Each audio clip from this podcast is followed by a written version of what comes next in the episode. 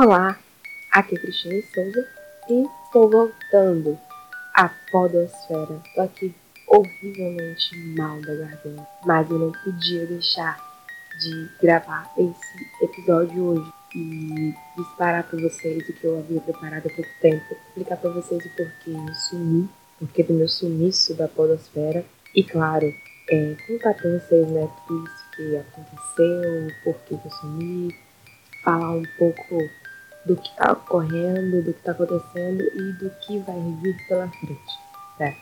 E, bom, em primeira instância, eu quero agradecer a vocês por curtirem o meu podcast, por ouvirem o meu podcast. Eu sou muito feliz pelas pessoas que escutam, pelos retornos que eu recebo. E tudo isso para mim tem sido magnífico. Mas é, tantas coisas aconteceram nos últimos meses em 2019 que me fizeram é, dar uma grande pausa. Acabei que não falei nada para vocês, nem para ninguém, não publiquei rede social porque foi tudo muito do nada mesmo.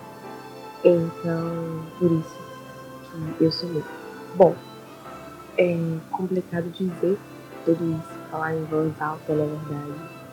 É, pior ainda falar em voz alta é quando você acredita que talvez esteja se rotulando, mas talvez eu esteja realmente me rotulando.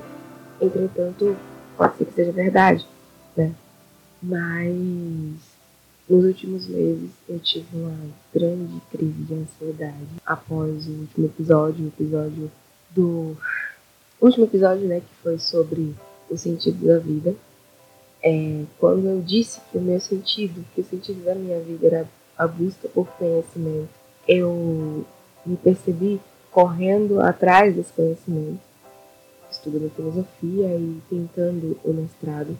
É, e junto disso tudo tem o trabalho e a página Podcast BR, enfim, várias coisas. E eu não tô aqui reclamando porque eu tenho várias coisas para fazer. Não, porque cada uma se completa e cada uma me faz bem. Mas o que aconteceu foi que uma delas não deu certo e eu acabei me prendendo totalmente nesse fracasso. E através desse fracasso eu não consegui fazer nenhuma outra coisa a não ser o meu trabalho. E a pessoa paga para isso, enfim, eu precisava dar resultado. Então eu acabei esgotando as minhas energias em coisas que tudo bem, beleza, massa, pago meu, pago minhas contas e tal, e realmente é importante para mim, é muito importante. Mas todos os meus projetos paralelos eu acabei não conseguindo fazer mais nada. E o que eu pensava nesse período de tempo em que eu fracassei em um dos meus projetos paralelos e que era a prioridade maior, que foi o mestrado, eu simplesmente acreditava que não, não era capaz de fazer nenhuma das outras coisas. Então, o sentimento de impotência, de insuficiência, de acreditar que eu não sou capaz, de que tudo que eu faço não é bom o suficiente, que tem muita gente fazendo coisas melhores e que o meu tá ruim. Enfim, todos os pensamentos negativos possíveis estavam na minha mente. Mas o meu trabalho que eu fazia, que eu faço, né? No caso, hoje eu estou de férias, mas meu trabalho na Wisetech estava fluindo, indo muito bem. E dando resultados, eu recebendo elogios, mas nada do que era meu, totalmente meu, nada do que eu eu focasse de falar isso daqui é meu, eu estou fazendo porque para mim, para satisfação totalmente pessoal, totalmente meu, minha criação, meu objetivo, isso eu não conseguia colocar para fora eu chegava em casa, olhava pro computador e eu não queria fazer nada, eu pensava que não, não era, não era para fazer aquilo. Eu pensei em desistir também do curso de filosofia, para mim, não me sentia impotente, sabe? Me sentia burra, para mim, aquele curso não era para mim. Não era para eu estar ali estudando filosofia. Os textos filosóficos eu não entenderia, embora eu lesse e e achasse super interessante, super magnífico entrar naquele mundo e tentar entender as coisas. Para mim era a pior coisa. Eu digo isso era porque foi Eu hoje estou muito melhor, eu hoje estou começando a tocar as coisas novamente. Mas não sei até quando, eu espero que, que eu não entre nesse círculo novamente, não entre nessa situação novamente. E ninguém percebia, né? Porque para mim estava tudo bem, eu organizei evento de podcast aqui na cidade, aparentava nas redes sociais estar tudo bem, tudo ok, viajando e tal, então ninguém nunca percebia, ninguém nem imaginava essa situação e era o que eu queria mesmo. A máscara, a máscara que eu utilizava eram tão perfeitas, encaixavam tão perfeitamente que eu não conseguia deixar e era tão perfeita que eu não conseguia nem ao menos falar sobre isso com o meu psicólogo. Eu buscava qualquer outra coisa para falar com ele, mas eu não falava sobre isso. Embora em alguns momentos eu cheguei a falar, né, que é, algumas coisas eu não estava conseguindo focar em projetos meus, né, que estavam dando muito, muito mais para o meu trabalho, mas tudo que era meu eu colocava em segundo plano e tudo que era dos outros eu fazia o máximo possível para realizar, para suportar a dor de não estar fazendo nada por mim mesmo, completamente no caso. E esse foi o resultado que eu encontrei, que eu cheguei. E agora, me analisando, fazendo uma, uma análise do meu ano nesse início de 2020, analisando o ano de 2019, que foi um ano bom, muito bom, realizei muitas coisas, eu percebi que eu precisava me reerguer, levantar novamente, fazer as coisas conforme eu havia planejado e que queria que fossem realizadas. E estou aqui, voltei, estou aqui novamente para poder gravando esse episódio e trazendo o episódio que eu prometi, no último episódio, que eu prometi trazer um pouco, é, uma conversa com o Júlio Pinto para explicar um pouco sobre o que é semiótica, o que é vivência, experiência, no conceito semiótico, assim, um pouco da filosofia do semiótica. E eu tive uma conversa maravilhosa com ele. É, Júlio foi um professor que abriu os meus olhos, foi um professor que é, me ensinou tanto, aprendi tanto com ele, que eu só tenho a agradecer. A pessoa que mais me ajudou a fazer esse projeto, esse mestrado, a pessoa que mais acreditou em mim, mais até mesmo do que eu acreditei em mim mesma. E ele, não, Cris, vai, me indicou texto e, e tudo, enfim. Obrigada, Júlio, por ter participado desse episódio. Obrigada por ter sido a pessoa maravilhosa, professor maravilhoso que eu tive na UFRB. Espero muito de coração é, ver novamente, né? Agora você mora fora, mas continuemos essa amizade maravilhosa. Muito, muito, muito obrigada por me apresentar esse mundo magnífico que é a área acadêmica, a área da pesquisa. Muito obrigada. Eu não passei nessa seleção, mas na próxima eu passo, independente de qualquer instituição. Eu faço mestrado esse ano. É, eu faço. e preciso muito de sua ajuda. Bom, gente, ouça agora aqui a nossa conversa, minha de Júlio, falando um pouquinho sobre semiótica. Vou deixando aqui o meu beijão até o próximo episódio. Ah, o próximo episódio é uma conversa minha com Carlos Prazeres, que é o maestro da Orquestra Sinfônica da Bahia, e um escritor maravilhoso que vocês devem conhecer. Não vou falar o nome dele não, porque aí vai ficar uma surpresa aí pra vocês, tá bom? Um beijo. Fiquem aí com a nossa conversa minha de Júlia. Beijão e até o próximo episódio. Tchau, tchau!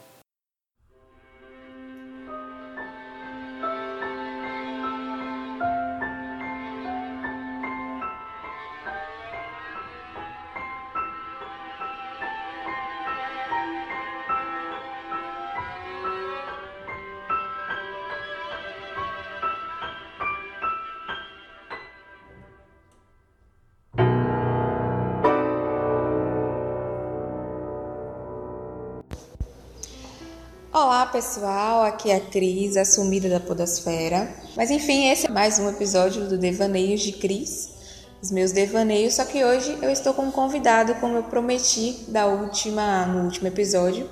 Queria conversar um pouco com o Júlio, ele se que vocês já sabem quem é, né? Que eu sempre falo, sempre comento nos episódios. É o meu professor da disciplina do mestrado que eu faço aqui em Cachoeira.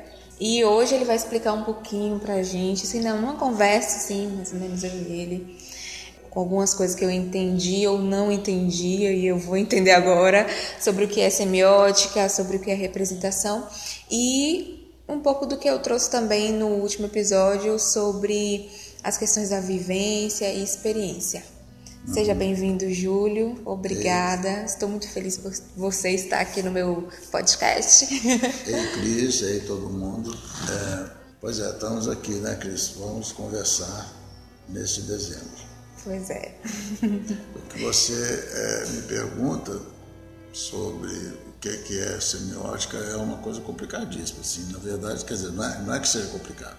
Uhum. É que se eu fosse pensar assim, como é que as pessoas, nós, enxergamos o mundo? E o que, que nós sentimos do mundo?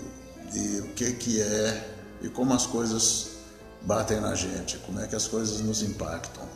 Se eu fosse tentar produzir uma definição rapidinha do que, que seria isso, eu, seria que, é, eu diria que seria uma tentativa da gente imaginar ou de pensar é, as formas pelas quais nós nos colocamos no mundo e a forma como, pelas quais o mundo se coloca em nós. É, em outras palavras, que imagem que eu produzo do mundo, que sons que eu entendo do mundo, é, que sensações táteis eu sinto do mundo e que ideias que eu faço do mundo. É, e essas coisas são muito fluidas porque eu, é, um dos princípios da semiótica é que tudo vai passar por esse filtro sensorial que a gente tem. É, e que mesmo as ideias mais abstratas e mais complexas talvez tenham um fundo sensorial que a sustenta. Né? O que quer dizer também que como nós somos todos animais, nós somos seres sensíveis e nós sabemos aquilo que nos dói, aquilo que nos agrada, aquilo que é bom ou aquilo que é ruim. É, e como nós todos somos é, animais, nós percebemos o mundo de acordo com a nossa constituição orgânica. O que quer dizer que nós, como nós humanos, como uma espécie, somos preparados para sentir e perceber o mundo como um fenômeno é, de uma forma que é peculiar aos humanos assim como os demais é, representantes de toda essa cadeia animal, é, os cães, os, as, né, os bovinos, etc. Cada um vai perceber o mundo de acordo com o seu aparato orgânico, biológico. Alguns que vai servir aos propósitos daquela espécie.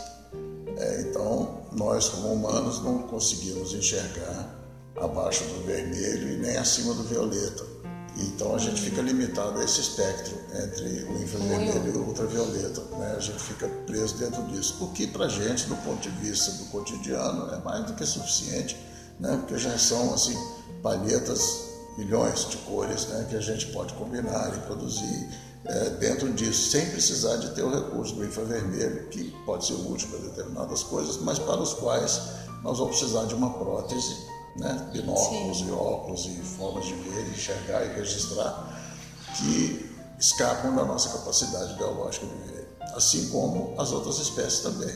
Os cães talvez enxerguem pior do que nós, mas ouvem muito melhor do que nós e têm um olfato muitíssimo melhor do que o nosso e tal. Então, assim, cada um, é, cada macaco no seu galho, né? na verdade é por aí.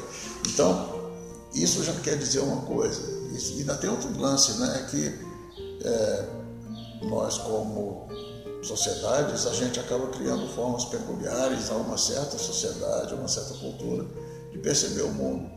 O que faz com que a gente acredite que a, a única forma certa de ver o mundo é a nossa. Né? É, e a gente acaba, é, às vezes, achando o outro é, um ser estranho, esquisito talvez, talvez até pouco humano?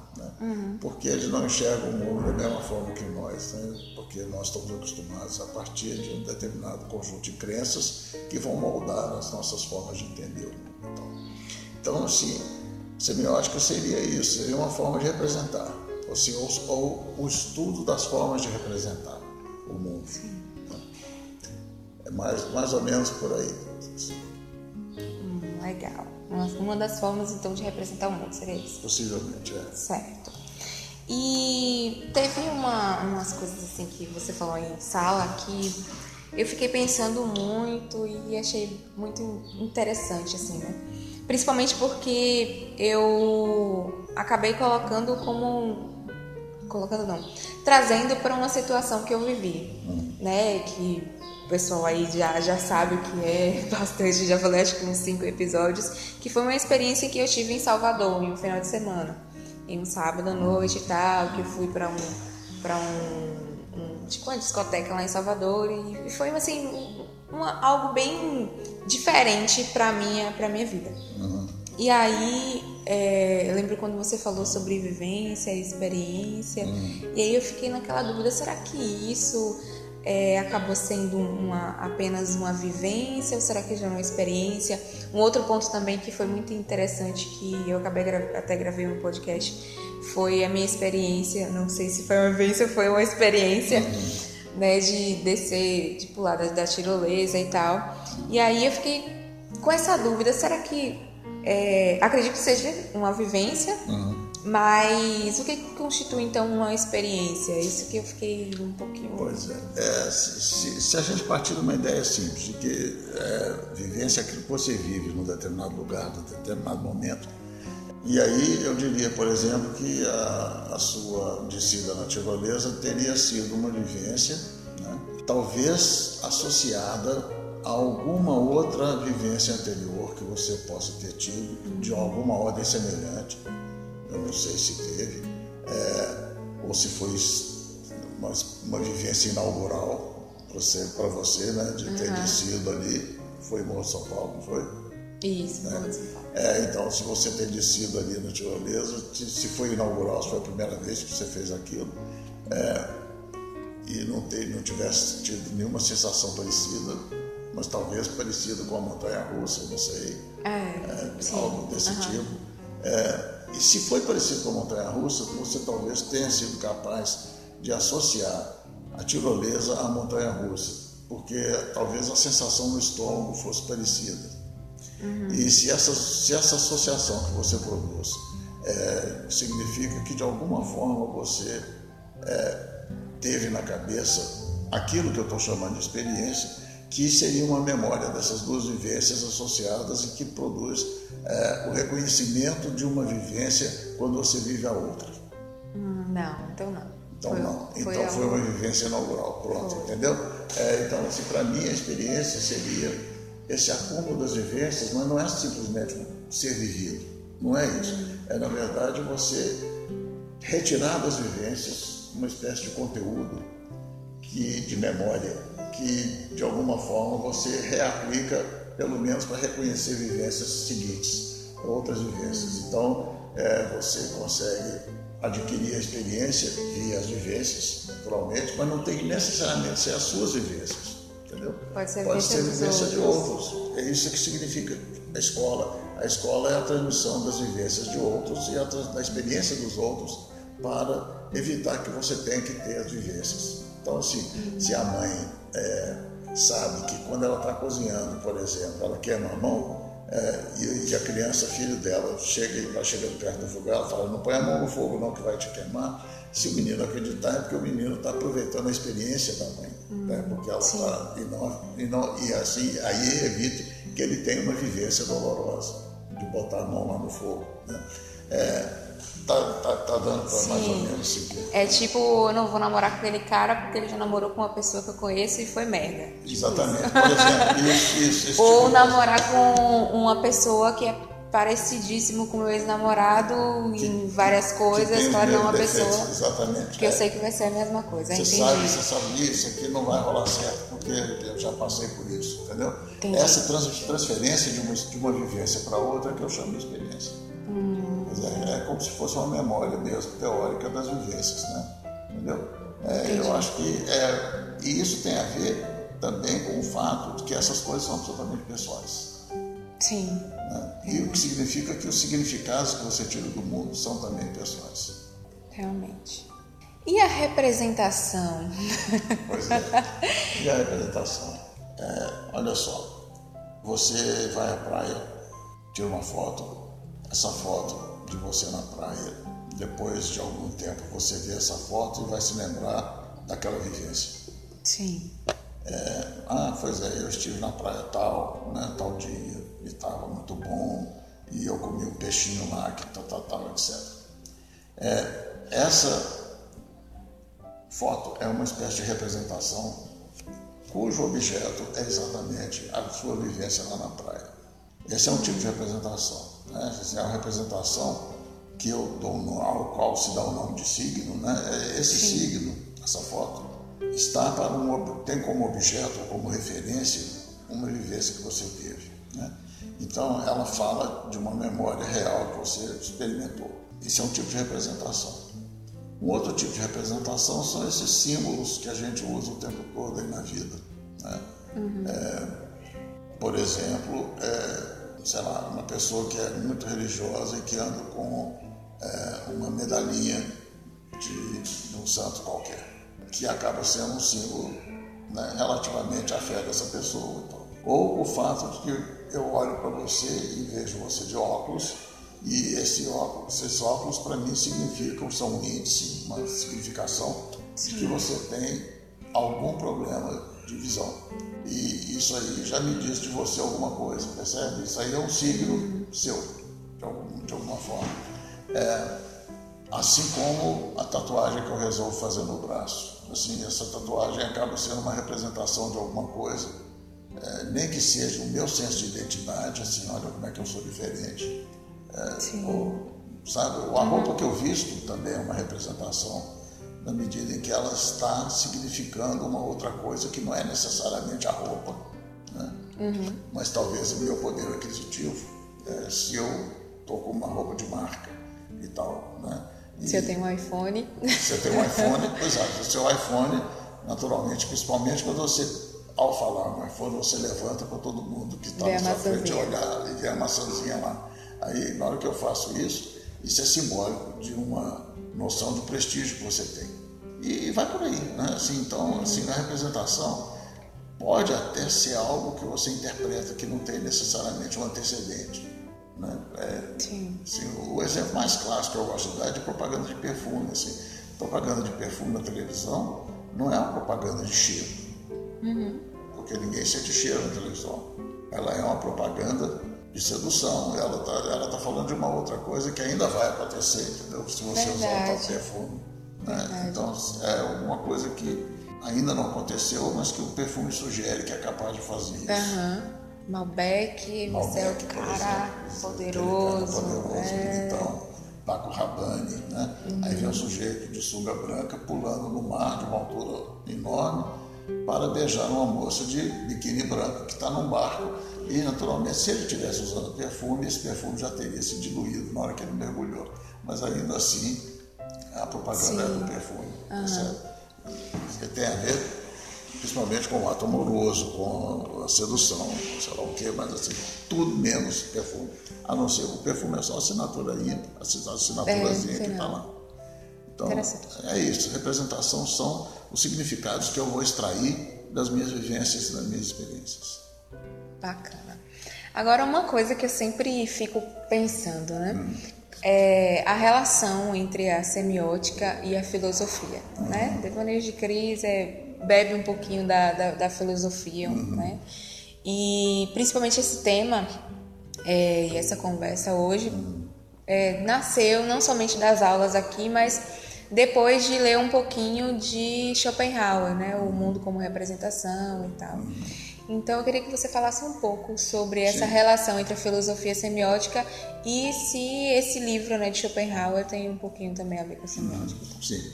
É, na verdade, é, esse, existem duas semióticas diferentes, é, pelo menos, né, uhum. pelos dois grandes ramos da semiótica. Tem um ramo que é a distração inteiramente linguística é, e, portanto, centrada nos estudos de linguagem específicos, é, fundados por Saussure, né, é, e que criou toda uma tradição, principalmente francesa e russa e tcheca, de estudos dos processos significativos com base principalmente na ideia da palavra. Essa palavra como o signo mor, assim dizer. Sim. É, e existe uma outra que é a que eu pratico, que é, é uma versão que vem sido pensada pelos filósofos é, há muitos anos. Desde os pré-socráticos já começava a se pensar como é que a gente pensa, como é que a gente produz significado Sim. e tal. E isso aí é a semiótica, né? Então a semiótica e a filosofia são a mesma coisa. É, eu diria que, na verdade, uma das... Talvez a semiótica seja uma espécie de fenomenologia. Seria um ramo específico. Ela não é uma metafísica, é, certamente ela não está querendo estudar é, nenhum dos fenômenos transcendentais do mundo, sabe? Não estou querendo postular nada sobre a existência de Deus. É, mas ela é uma espécie de pragmática centrada exatamente na forma como a gente imagina que nós entendemos o mundo. Né? Então, a grande base teórica, as duas, três grandes bases teóricas é, em cima das quais se assenta a semiótica, essa semiótica de, qual, de que eu estou falando, são é, Agostinho, da Idade Média, é, e depois um português chamado João Pansor, do século XVII, e, mas isso sem contar todo mundo mais que andou falando sobre aspectos da, da, da, da linguagem. Né? Porque, na verdade, a semiótica também é uma filosofia da linguagem.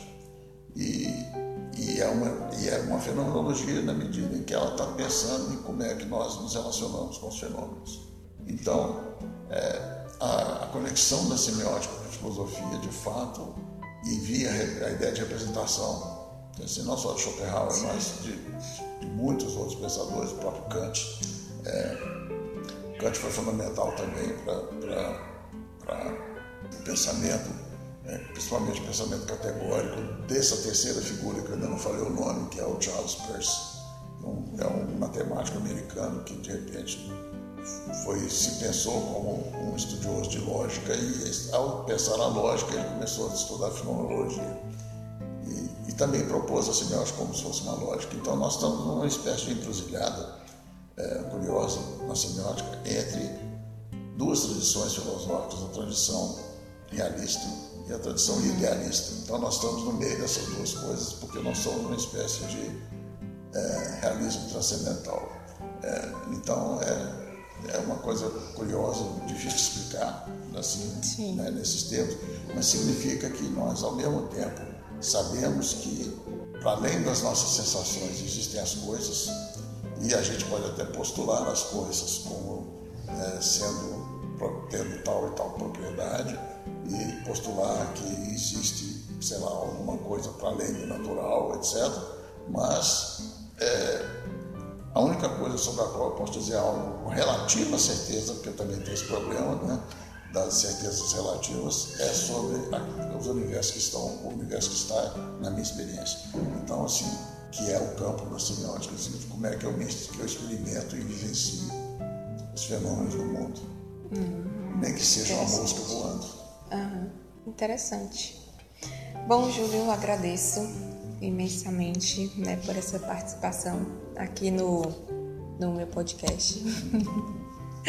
Fico muito feliz mesmo por, por poder gravar contigo, poder ter esse conteúdo também para o pessoal, que é, seria algo que talvez eu conseguisse levar, mas não tão é, bem quanto você falando e trazendo. Um prazer, né? Enfim. um prazer. E é isso, pessoal. Obrigada, obrigada, Júlio. Tchau, tchau. Esse podcast faz parte do coletivo Podcast com Dendê. Fique sabendo um pouco mais em www.podcastcomdendê ou pelo Instagram, arroba podcastcomdendê.